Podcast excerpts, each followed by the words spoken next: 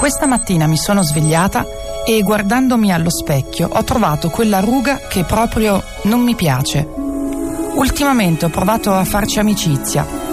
Vorrei sentirla raccontare cose di me che ho dimenticato, mentre lei si riproduce specularmente sul lato opposto del viso.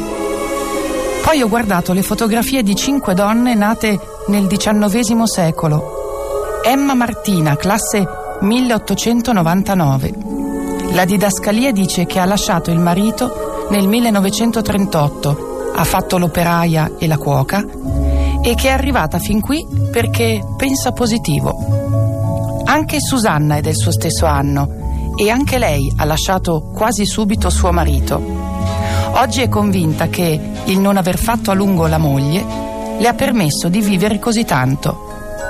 E mentre ridevo leggendo questa frase, ho cliccato sulla fotografia successiva. Geraldine ha lavorato nei campi di cotone nel sud degli Stati Uniti ed è stata a fianco del suo uomo per 52 anni. Lei dice che dopo aver avuto un incidente mentre imparava a guidare, non ha più tentato di prendere la patente. Ma la donna più vecchia del pianeta si chiama Osawa, ha 117 anni, mangia pesce crudo e dorme molto. Allora mi sono detta che di tutti i consigli seguirò quest'ultimo.